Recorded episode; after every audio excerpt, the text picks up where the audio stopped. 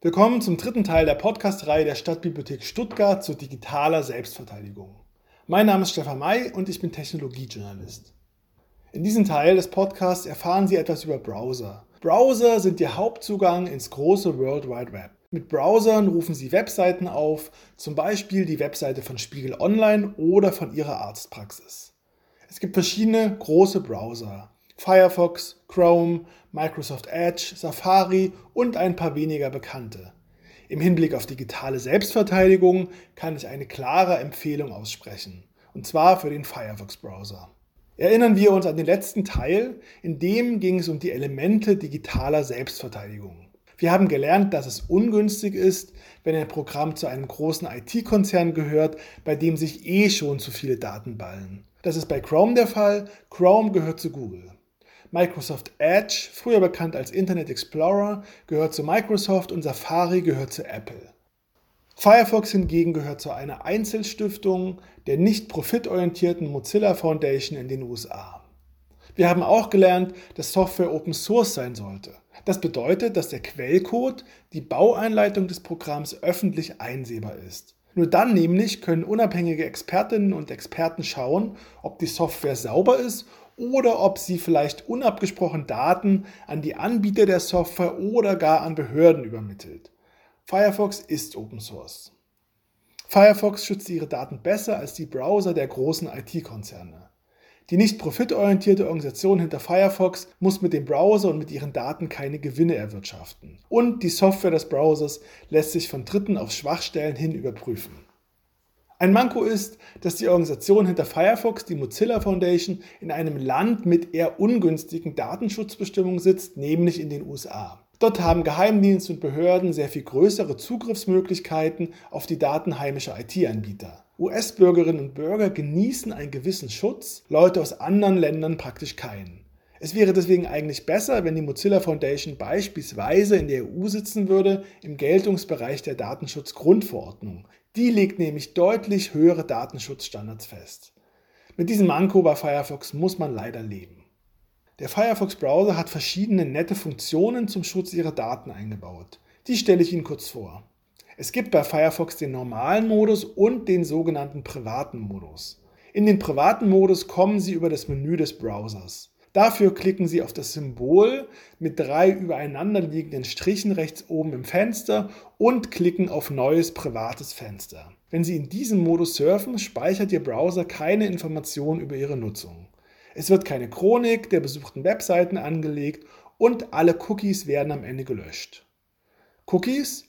Cookies sind kleine Textdateien, die Webseiten in Ihrem Browser hinterlegen, um sie später wiederzuerkennen. Zum Beispiel kann ein Cookie über Sie speichern, dass Sie auf einem Webshop bestimmte Produkte angeklickt haben.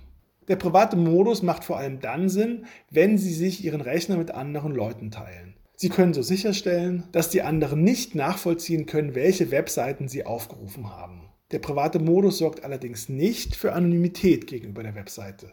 Wie das geht, schauen wir uns im nächsten Teil des Podcasts an. Sie können übrigens auch im normalen Modus dafür sorgen, dass auf Ihrem Rechner keine Spuren und Datenreste bleiben. Das müssen Sie dann aber manuell in den Einstellungen festlegen. Klicken Sie wieder auf das Drei-Striche-Symbol rechts oben im Browser, gehen Sie dann auf Einstellungen und zur Kategorie Datenschutz und Sicherheit. Dort können Sie festlegen, dass der Browser prinzipiell keine Chronik anlegt. Und Sie können auswählen, dass der Firefox-Browser Cookies in Zukunft am Ende jeder Firefox-Sitzung löscht. Wenn Sie sich im Bereich Datenschutz und Sicherheit in den Einstellungen umsehen, werden Sie ganz oben die Kategorie Verbesserter Schutz vor Aktivitätenverfolgung finden. Was ist das nun wieder? Der Firefox-Browser versucht, Sie möglichst vor sogenannten Trackern zu schützen. Das sind kleine Software-Schnipsel und Links, die im Hintergrund Informationen über Sie weitergeben. Zum Beispiel gibt es auf vielen Webseiten Tracker sozialer Netzwerke wie Facebook.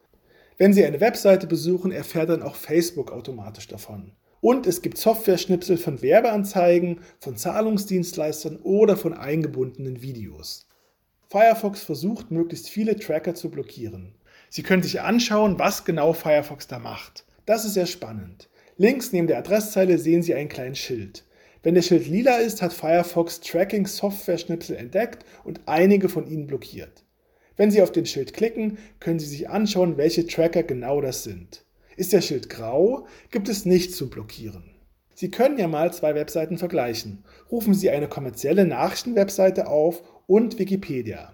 Bei der Nachrichtenwebseite werden Sie eine lange Liste mit Trackern sehen, Wikipedia hingegen ist sauber.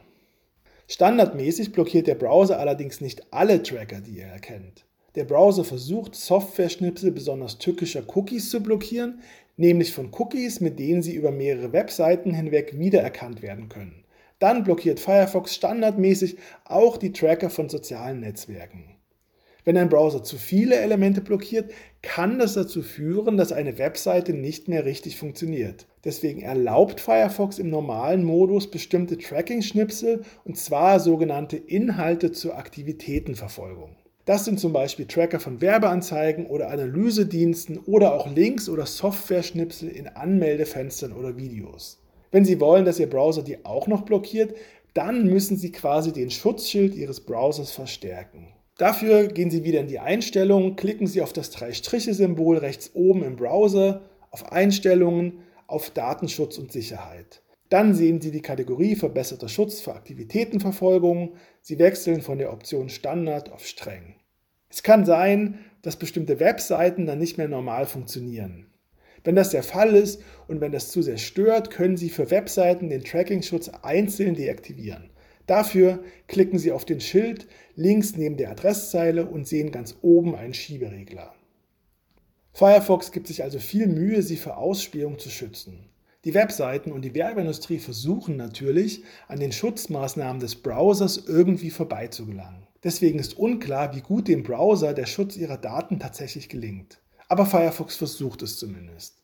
Firefox gibt es für alle PC-Betriebssysteme und es gibt Firefox-Apps für Android und für iOS. Allerdings ermöglichen die Apps leider nicht alle Datenschutzeinstellungen, die es beim Firefox-Browser für PC gibt. Die Schutzmaßnahmen, über die wir gerade geredet haben, finden sich übrigens teilweise auch in kommerziellen Browsern, in Google Chrome, Microsoft Edge und Safari. Ich bin allerdings immer so ein bisschen skeptisch, wenn die großen IT-Konzerne sagen, sie wollen ab jetzt die Daten ihrer Nutzerinnen und Nutzer schützen. Denn sie verdienen eigentlich ihr Geld auch mit diesen Daten. Vielleicht schützen die Browser sie vor der Beobachtung durch Webseiten, aber sie schützen sie definitiv nicht vor der Ausspähung durch Google, Microsoft und Apple. Denn für die sind die Browser Teil ihres Geschäftsmodells. Hinzu kommt, dass man nicht genau weiß, was die Browser auf ihrem Gerät genau machen, da niemand in den Quellcode schauen kann. Das ist bei Firefox anders. Der Quellcode, die Bauanleitung ist öffentlich einsehbar. Und die Organisation hinter Firefox ist nicht profitorientiert und muss keine Gewinne mit Daten erwirtschaften. Das war der dritte Teil des Podcasts zu digitaler Selbstverteidigung. Mein Name ist Stefan May, ich bin Technologiejournalist und ich würde mich freuen, wenn Sie auch beim nächsten Mal wieder reinhören. Haben Sie noch einen schönen Tag und genießen Sie das Leben in analoger wie in digitaler Form.